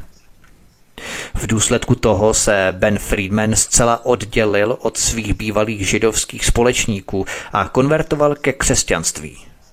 A právě upřímnost křesťanské víry, světlo, mu umožnilo výjít z té hradby mlčení, sejmout ze sebe ty železné, tíživé okovy mlčení a odhalit světu broušené vzácné diamanty informací, o kterých jsem mluvil v mé třídílné sérii Média a propaganda. Informace, které se jinde nedozvíme, než od těch lidí, kteří byli členi nejvyšších světových mocenských kruhů, jako byl Benjamin Friedman – Můžeme tedy najít paralelu s izraelským technikem Mordechajem Vanunuem, který v roce 1986 vynesl na světlo veřejnosti nejpřísněji střežený projekt izraelských jaderných zbraní v Dimoně. I Mordechaj Vanunu, to je zajímavé, od judaismu konvertoval ke křesťanství. A díky tomu se odpoutal od mlčení o izraelských jaderných projektech. Židé z duše nenávidí ty, kteří vynesou nějaké přísně střežené tajemství o jejich způsobech a metodách ovlivňování světové mocenské geopolitické šachovnice, ale ještě více nenávidí ty, kteří konvertují na jinou víru a pod její osvobozující čistotou jejich hnusná odporná temná tajemství vynesou na světlo. Takové lidi se snaží vymazat z kolektivního vědomí veřejnosti, jak je to jen možné. Vidíme to na Benu Friedmanovi, kterého nejen, že totálně cenzurují tichem, ale označují ho za antisemitu. Protože v jejich očích zradil, vynesl jejich odporná hnusná tajemství a ještě k dovršení všeho konvertoval ke křesťanství. Ben Friedman, stejně jako Mordechai Vanunu, kterého jsem probídal ve druhém díle mé série Izraelský jaderný program. Ve Friedmanově projevu jsme třeba slyšeli, že když světové židovstvo agitovalo za obsazení Palestiny a vytvoření židovského státu na Blízkém východě, nikdo nebyl proti tomu více než Friedman.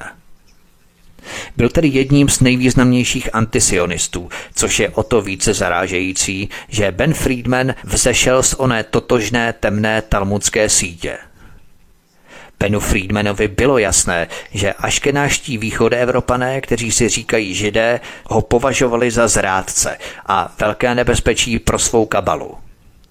Na Benjamina Friedmana byl účinně použitý velmi známý marxistický nástroj dynamického mlčení. Ať se snažíte sebe víc, v tištěných svazcích o něm nenajdete prakticky nic, jako by Benjamin Friedman nikdy neexistoval. Jde o cenzuru tichem, kterou známe a kterou jsem také popisoval v mém trojdílném cyklu Média a propaganda. Povšimněte si, jak Ben Friedman, který znal sedm amerických prezidentů, hovořil třeba o Johnu Kennedym. Jeho projev pronesl v roce 1961, kdy byl John Kennedy už rok v Bílém domě. A v té době Izrael v Dimoně začínal budovat svůj jaderný program. A John Kennedy se Izrael snažil velmi účinně zastavit. Přeložil a citoval jsem jeho dopis izraelskému premiérovi Benu Gurianovi, který mu John Kennedy tehdy zaslal. V mém dvoudílném pořadu Izraelský jaderný program.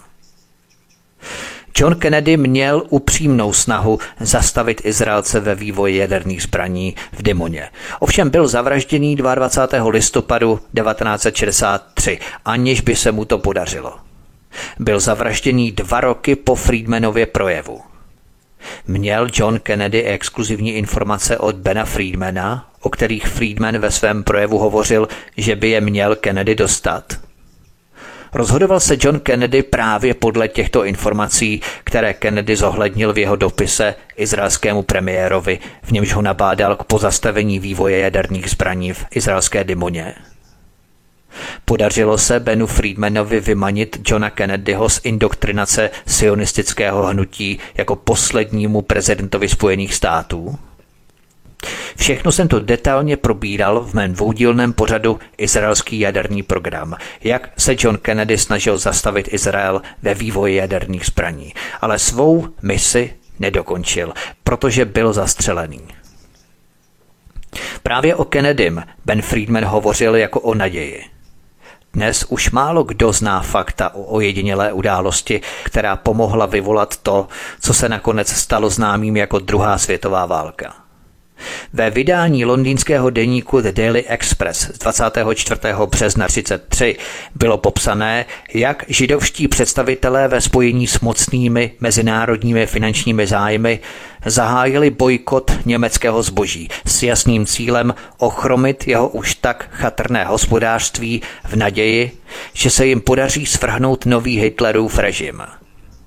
Teprve poté Německo odpovědělo úderem – Popravdě řečeno, to tedy bylo celosvětové židovské vedení, nikoli v třetí říše, kdo ve skutečnosti vypálil první výstřel druhé světové války. Významný newyorský advokát Samuel Untermeyer byl jedním z hlavních agitátorů války proti Německu a židovskou kampaň označil za nic menšího než svatou válku. To jsou prostě fakta, která bychom si měli zapamatovat v souvislosti nejen s Friedmanovým projevem, ale i v rámci dobových novinových článků, které jsem citoval právě teď. Ovšem to bych se už příliš zaplétal, zabíhal do mikropodrobností, proto pojďme raději dál. Podívejme se na další kapitolu Pacifická fronta Pearl Harbor. Věřím, že tento neskutečný a naprosto převratný jedinečný projev Benjamina Friedmana mnohým z nás, včetně mě, otevřel oči o geopolitickém zákulisí úzkých skupin, které stály za první i druhou světovou válkou. V dalších kapitolách budu pokračovat stále dokola udržovanými mýty, jejichž kulisy v nás architekti moci udržují už od základní školy – Jedním z takových neuvěřitelných mýtů je, že američané byli zaskočení a překvapení nenadálým útokem Japonců na americkou základnu Pearl Harbor 7. prosince 1941. V posledních měsících tohoto roku 1941 Spojené státy zachytili a během několika hodin prolomili téměř všechny kódy vytvořené Japonskem. Armádní signální sbor prolomil nejvyšší japonský diplomatický kód, známý jako Purple, v srpnu 1940. Spojené státy tak byly schopné dešifrovat a přečíst všechny diplomatické zprávy posílané mezi Tokiem a japonskými představiteli po celém světě.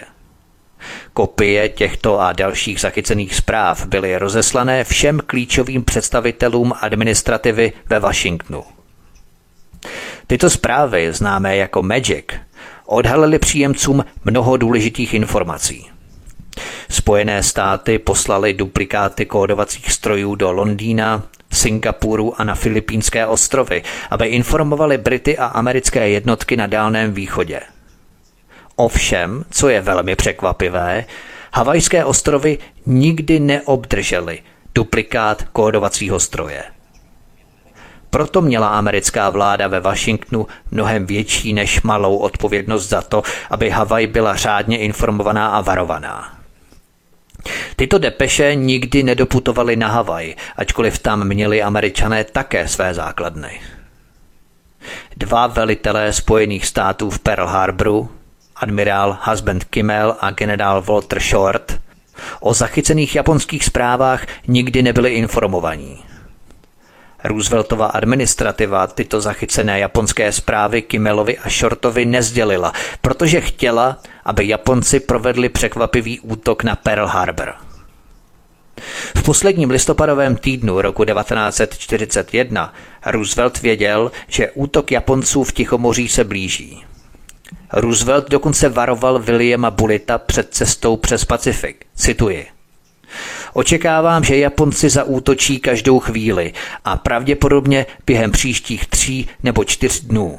Konec citace.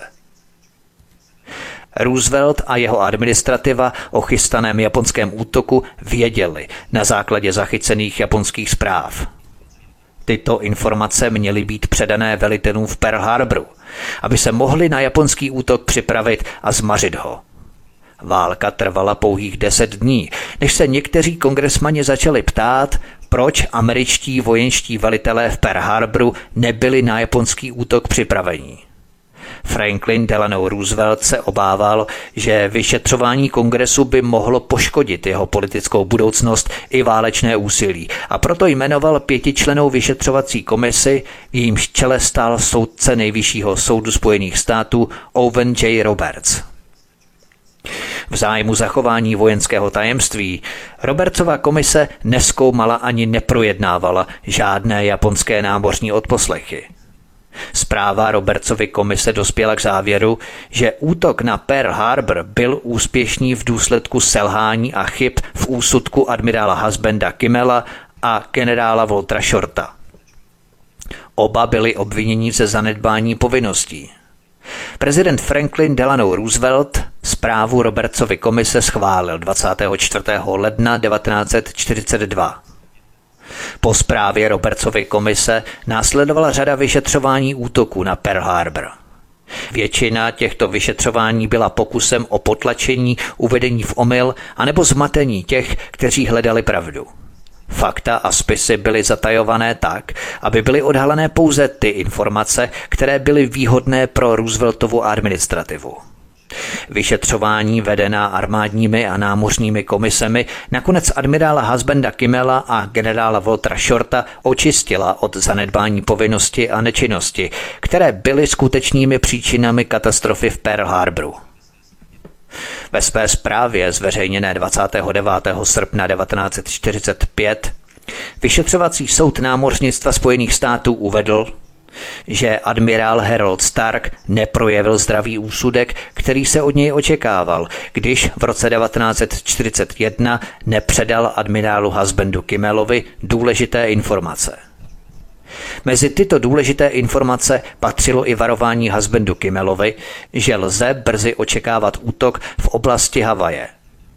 Jeden komentátor poznamenal, že ti, kteří zachovávali mlčenlivost, nepamatovali si nebo svědčili ve prospěch administrativy při vyšetřování Pearl Harboru, se velmi rychle vyšvihli na vysoká místa. Mezi tyto lidi patřil generál George Marshall, který se stal natrvalo pětihvězdičkovým generálem, plukovník Walter Battle Smith, který se stal tříhvězdičkovým generálem, Elbon Berkeley, který se stal viceprezidentem za Harryho Trumana, senátor Scott Lucas, který se stal vůdcem senátní většiny, a John W. Murphy a Samuel H. Kaufman, kteří byli jmenovaní doživotními federálními soudci. Na druhou stranu prakticky nikdo, kdo při různých slyšeních vypovídal o skutečnostech poškozujících Rooseveltovu vládu a jejich nadřízené, nebyl nikdy povýšený nebo odměněný. Žádné z vyšetřování Pearl Harboru nedokázalo s konečnou platností prokázat, že Rooseveltová administrativa věděla předem o japonském útoku na Pearl Harbor. Je tomu tak proto, že klíčové důkazy začaly být utajované už 11. prosince 1941, tedy ani ne týden po útoku. Toho dne kontradmirál Lake Nose, ředitel komunikací námořnictva, odeslal japonské vojenské a diplomatické odposlechy před Pearl Harborem a příslušné směrnice do trezoru námořnictva. V srpnu 1945 námořnictvo zablokovalo přístup veřejnosti k odposlechům z doby před Pearl Harborem tím, že dokumenty označilo stupněm utajení přísně tajné. Když 15. listopadu 1945 začalo kongresové vyšetřování útoku na Pearl Harbor, byly zveřejněné pouze diplomatické zprávy. Žádné podrobnosti o zachycení, dekódování nebo šíření námořních zpráv před Pearl Harborem nebyly předložené jako důkazní materiál. Zákon o svobodném přístupu k informacím od té doby využil Robert Stinnett ke zveřejnění informací, které nebyly k dispozici při předchozích vyšetřováních Pearl Harboru.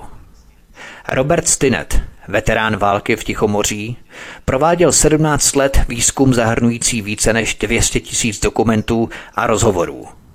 Robert Stinnett dospěl k závěru, že za prvé Spojené státy vyprovokovaly japonský útok na Pearl Harbor – za druhé, americké spravodajské služby věděly, že se chystal japonský útok na Pearl Harbor a za třetí admirál Husband Kimmel a generál Walter Short byli o tyto informace připraveni. Robert Stinnett konstatuje, cituji, Japonská námořní vysílání, zachycená mezi 28. listopadem a 6. prosincem 1941, potvrdili, že Japonsko mělo v úmyslu zahájit válku a že začne v Pearl Harboru. Důkazy, které zaplavily americké spravodajské stanice, jsou ohromující. Všechna vysílání mají jednoho společného jmenovatele. Žádné z nich se nedostalo k admirálu Husbandu Kimmelovi. Konec citace. Admirál Robert A. Theobald, který byl v době japonského útoku v přístavu Pearl Harboru, prováděl po mnoho let rozsáhlý výzkum útoku na Pearl Harbor. Robert A. Theobald dospěl k závěru, že prezident Franklin Delano Roosevelt donutil Japonsko k válce neúprostným diplomaticko-ekonomickým tlakem – Robert A. Theobald také dospěl k závěru, že Franklin Delano Roosevelt vylákal Japonsko k zahájení nepřátelství překvapivým útokem na tichomořské loďstvo v havajských vodách. Tím, že prezident Franklin Delano Roosevelt zatajil admirálu Husbandu Kimmelovi informace, které by Kimmelovi znemožnily útok, Robert A. Theobald konstatuje, že prezident Franklin Roosevelt přivedl 7. prosince 1941 Spojené státy do války. K útoku na Pearl Harbor by nedošlo, kdyby byly zprávy Magic havajským velitelům k dispozici. Odepření veškerých poznatků o dešifrovaných japonských zprávách Magicu havajským velitelům bylo pro plán vylákání Japonska k překvapivému útoku na flotilu v Pearl Harboru životně důležité, protože ještě den před útokem v sobotu 6. prosince mohl admirál Husband Kimmel způsobit zrušení útoku tím, že by svou flotilu odvedl na moře a zmizel by mimo dosah pozemních posádek. Závěry admirála Roberta A. Theobalda potvrzuje i admirál William F. Halsey, který byl jedním ze tří vyšších velitelů Tichomorské flotily sloužících pod admirálem Husbandem Kimmelem. Admirál William F. Halsey prohlásil, cituji, O žádných relevantních zprávách Magicu jsem tehdy nevěděl. Všechny naše spravodajské informace ukazovaly na útok Japonska na Filipíny nebo jižní oblasti v Malajzii nebo nizozemské východní Indii. I když se uvažovalo o Pearl Harboru, nebylo to vyloučené, ale množství důkazů, které jsme měli k dispozici, ukazovalo jiným směrem. Kdybychom věděli o minutovém a trvalém zájmu Japonska o přesnou polohu a pohyb našich lodí v Pearl Harboru, jak naznačovaly zprávy Magicu, je logické, že bychom soustředili všechny své myšlenky na splnění praktické jistoty útoku na Pearl Harbor. Konec citace. Admirál Husband Kimmel byl ohromený tím, že mu zprávy Magicu nebyly nikdy prozrazené. Admirál Husband Kimmel uvedl, že kdyby měl k dispozici všechny důležité informace, které mělo tehdy ministerstvo námořnictva k dispozici, Vyplul by se svou flotilou na moře a byl by v dobré pozici, aby japonský útok zachytil. Cituji. Znovu a znovu jsem v duchu přeskoumával události, které japonskému útoku předcházely a snažil se zjistit, zda jsem z rozkazů, směrnic a informací, které mi byly předané, vyvodil závěry, které jsem učinil neoprávněné. Skutečnost, že jsem si tehdy myslel a nyní si myslím, že mé závěry byly správné, když vycházely z informací, které jsem obdržel, mi byla oporou po celá léta, která uplynula od pádu první japonské bomby na Pearl Harbor. Když mi byly sdělené informace, které jsem měl k dispozici ve Washingtonu, byl jsem zděšený. Nic z mých téměř 42-letých zkušeností ze služby u námořnictva mě nepřipravilo na jednání nejvyšších představitelů naší vlády, kteří tyto životně důležité informace velitelům v Pearl Harboru odepřeli. Pokud se ti, kdo byli u moci, chtěli zapojit do mocenské politiky, měli přinejmenším informovat své námořní a vojenské velitele o tom, čeho se snaží dosáhnout. Využít tichomořskou flotilu a armádní síly v Pearl Harboru jako návnadu pro japonský útok, aniž by o tom informovali vrchního velitele flotily a velitele armádní základny na Havaji, je něco, co naprosto nedokážu pochopit. Konec citace. Admirál James O. Richardson s Kimmelovým hodnocením souhlasí. Richardson po válce napsal, cituji, Domnívám se, že po Pearl Harboru se admirálu Husbandu Kimmelovi dostalo od Franklina Delano Roosevelta těch nejsurovějších podmínek. Považuji Herolda Starka, který nezajistil, aby husbandu Kimmelovi byly poskytnuty všechny dostupné informace z pronikajících japonských depeší za výrazně profesionálně nedbalou při plnění svých povinností náčelníka námořních operací. Tento prohřešek byl ještě umocněný tím, že dvakrát písemně ujistil vrchního velitele loďstva Spojených států, tedy mě i Hasbenda Kimela, že vrchní velitel byl informovaný o všech záležitostech, které byly Starkovi známé a můžete si být jistí, že jakmile se dozvím něco určitě zajímavého, pošlu to dál. Konec citace. Americká vláda a armáda měly před 7. prosincem 1941 k dispozici spolehlivé spravodajské informace o japonských plánech na útok na Spojené státy americké. Podle armádní rady pro Pearl Harbor cituji – Informace od informátorů a z jiných zdrojů o aktivitách našeho potenciálního nepřítele a jeho záměrech při jednáních mezi Spojenými státy a Japonskem měla ministerstva zahraničí, války a námořnictva v listopadu a prosinci 1941. Tyto úřady měly k dispozici poměrně úplné informace o japonských plánech a záměrech a mohly vědět, jaké potenciální kroky mohly být Japonskem proti Spojeným státům naplánované. Konec citace. Washington měl tedy k dispozici zásadní fakta o záměrech nepřítele.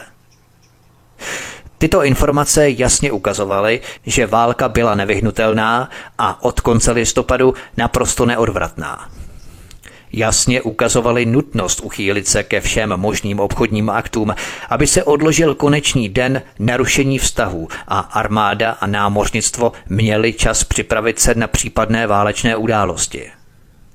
Japonský útok na Pearl Harbor nebyl pro Rooseveltovu administrativu žádným překvapením admirálu Husbandu Kimmelovi a generálu Walteru Shortovi, byly odepřené zásadní informace o plánování japonského útoku na Pearl Harbor, protože Franklin Delano Roosevelt chtěl mít záruku, aby Spojené státy vstoupily do války. Roosevelt učinil z Kimmela a Shorta obětní beránky tragédie v Pearl Harboru. To odpovídá složité a prohnané povaze Franklina Delano Roosevelta. Roosevelt se šest měsíců po Pearl Harboru přiznal ministru financí Henrymu Morgentauovi, cituji. Víte, že jsem žonglér a nikdy nedovolím, aby moje pravá ruka věděla, co dělá levá. A navíc jsem ochotný klamat a říkat nepravdy, pokud to pomůže vyhrát válku. Konec citace. To by bylo pro tento díl všechno, milí posluchači, co uslyšíte ve druhé závěrečné epizodě této série Druhá světová válka. Úvodem příštího dílu ještě doklepnu Pearl Harbor a zamyslím se nad tím, Proč musela vlastně Amerika vstoupit do této druhé světové války? Jaký byl ten prospěch? Co z toho měla? Dále se podívám na to, jak Sovětský svaz infiltroval americkou vládu svými špiony a přispěl k tomu, že Japonsko napadlo Spojené státy. Sověti takzvaně přitápěli pod kotel v rámci napětí mezi Spojenými státy a Japonskem. Jsou to nové a příliš nepublikované skutečnosti, jak Sovětský svaz zvýšil agresivitu Japonců vůči Spojeným státům, v čemž hrál hlavní roli Henry Dexter White, který byl sovětským špionem a infiltroval se do vrchních pater americké vlády. Potom se podívám na Evropskou frontu a namapujeme si Stalinovou strategii, kdy chtěl Josef Stalin vyvolat celoevropskou válku Německa s Británií a Francií a do rozervané Evropy pak vstoupit a většinu jí zabrat.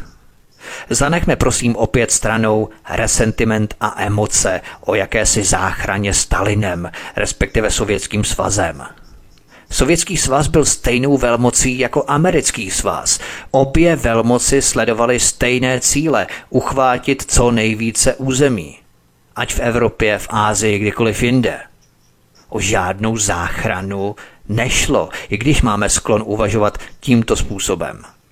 Podívám se také na nezveřejněné záznamy historiků o tom, jak Adolf Hitler opakovaně usiloval o uzavření míru s Velkou Británií, a to i během válečného stavu. Rudolf Hess byl toho zářným příkladem. Ale povíme si i hromadu dalších šokujících skutečností, jak Adolf Hitler spolupracoval a čile obchodoval s Velkou Británií.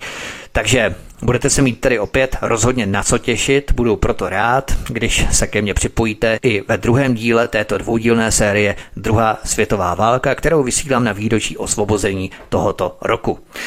To by bylo všechno tady, milí posluchači, já vám děkuji za poslech a budu samozřejmě rád, když mě zanecháte vaše postřehy, návrhy, případně doplnění. Pokud máte nějaká na kanále Odyssey, na tomto kanále Odyssey Studia Tapin Radio svobodného vysílače, kam se prosím registrujte. Je to velmi jednoduché, vyplníte pouze jméno, respektive e-mailovou adresu a heslo a to potvrdíte potom e-mailem a tím budete zaregistrovaní na Odyssey. Je to velmi jednoduché, podobné jako YouTube. Takže prosím registrujte se na kanál Odyssey a klikněte na tlačítko odebírat tento kanál v rámci Studia Tapin Radio a také prosím mě zanechte zkaz, sdílejte tento pořad na sociální média, to vás velmi prosím o sdílení, protože to je velmi důležité, na to jediné mohu spoléhat, že pokud se vám to líbilo, tak mi to budete i sdílet, což budu velmi rád. Tak eh, prosím sdílejte tyto informace a samozřejmě budu rád, když eh, budete samozřejmě i komentovat na tomto kanále, lajkovat prostě jakoukoliv interakci. Velmi rád a vřele uvítám. To by bylo tedy všechno od mikrofonu svobodného vysílače Studia Tapin Radio nebo na kanále Odyssey vás zdraví Vítek. Já vám přeju hezký zbytek dne a příště u druhého dílu dvoudílného cyklu Druhá světová válka se s vámi budu těšit opět naslyšenou. Prosíme, pomožte nám s propagací kanálu Studia Tapin Radio Svobodného vysílače CS.